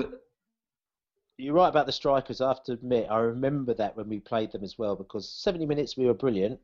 Then all of a sudden they just turned up a gear and then they went bang and they scored them goals and it was just like. And I think we realised at that time, God, this is a real class and quality when they've obviously, you know, these guys are probably on 35, 40 grand a week. And, um, you know, they bang the goals in. But I think, you know, one of the questions is that, yeah, they're doing all right, but they've obviously come out of a great spell. And how much are these players really playing for the shirt as opposed to our players who aren't getting paid as much, but there's a real team spirit behind them. You know, some of them, you know, we've still got a lot of learning to do, a lot of growing to do for our players. But the one thing you know about it is that they do play for the Brentford shirt. And, you know, when you've got these players on 20, 25, 30, 35, 40 grand a week, are they just going in and just sort of just doing what they have to before they have to leave after 90 minutes? this is one of those games, Billy, where you'd really, really want to see people like McCormack and Judge in the team. Um, they're not going to be there. I, it, you know, it worries me that we haven't got the grit um, to to stand up to what is a pretty powerful um, attack and a pretty strong midfield as well. Now looking down the team list. At the end of the day, we know that we're, we're going to have to be on our guard like I said, we've been on a good run. We'd like the three points, but at the end of the day, I know Mark Warburton doesn't go for the points, as in a point. But I think a point would be a good result for us on Saturday. Yeah, a point point would be a very good point. You know, we we are well overdue a draw, um, and I'm, it probably might not happen again. Um, I, I'm I'm I think this one could be a defeat for us. Um, not not because we deserve to lose, and not not that we won't play well. I'm sure we will, but I think it's going to be a case. I'm, I'm happy to go through the season of win, win, win, win, win, lose, win, win, win, lose, rather than you know a sequence of draws. You were right to highlight this this week, Bill. That you know we, we've had we've had uh, the least draws in the in the in the division, apart from one one other club. Um, and um, that's that's because of our ethos. It's because Warburton sends us out to try and win a game in every game. And if we if you lose the game trying to win it, I'm happy with that. And, and it's got us to this stage, you know, not by boxing clever, not by not by trying to trying to sort of uh, be cautious and, and just kind of take your one chance. We just go for the jugular, and if that works for us, then we win the game. And if it doesn't work for us, then we lose it. But it's it's we're going to win more than we do lose, and um, I'm happy with that. So what's the scores on the draws, Mr. Lane? Um, it's gonna be two 0 or three one to Norwich. Nick, what are you saying? I'm letting my head rule my heart and saying two 0 Norwich. I'm going to go for one all. I think we'll still keep it tight, and we'll put a bit of fight in there. But that's not to say I'm I am delighted to be proved wrong. That's like that's, if I put 50 quid on it. That's where that's where my money would be. But I'm not. You know, I'm spending all that money for me and my boy to go there, and I'm going there to win. I'm not going there to lose. And you know, we will sing our hearts out. We will back that team, and I have every every faith that they can win. If they don't, it's not the end of the world. We'll bounce back and we'll march on. Okay, and ending on that happy note of the winning, this is the Beesotted Pride of West London podcast. We're going to Norwich on Saturday. We're going to win. We're going to try and win anyway. And if we don't, we're going to have a good day out. We've been told it's a good day out in Norwich despite the ticket prices. You could check out Beesotted on beesotted.co.uk. You could check out our podcast on audioboom.com forward slash Beesotted. And also, we've got loads of videos on Beesotted 1992 on YouTube, and we'll have a video for Saturday as well. So this will be brilliant. Thanks everyone for joining us on this show. Check out next week's show. The Boro fans will be down. We're going to be chatting to the Boro fans before on the podcast next week. They'll be telling us how many millions of fans they're bringing down to Brentford early. Just get yourselves in the diary. Get down. To, get down the pubs early that day. It's going to be a biggie. But before that, Norwich on Saturday. Come on, let's get three points. Come on, you bees. Come on, you bees. Come on, you bees.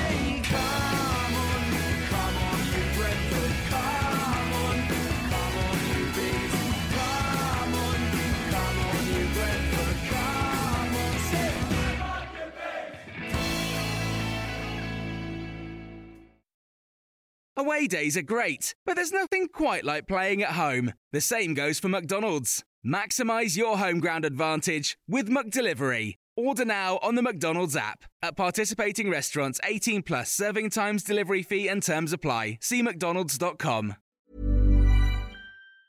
And there it is. That's as good as it gets on this stage. Nissan Townstar EV strikes again. It's an unstoppable van. Unstoppable. Look, just fantastic. You can actually see the ProPilot technology in action. Effortless parallel parking. It moves with all the confidence that comes with a five-year warranty. And with a bench full of all-star van experts, there's real strength in depth here. That's all-star quality. Search Nissan Townstar EV and visit your local all-star van centre to see for yourself.